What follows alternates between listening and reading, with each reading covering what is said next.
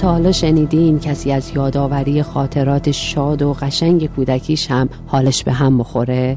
سرکوب از بخشی از مردم علیه بخشی از مردم آغاز میشه. در سال 60 با گورهایی که بهشون آدرس داده بودند، کنار هم ردیف شده بودند، روبرو شدند.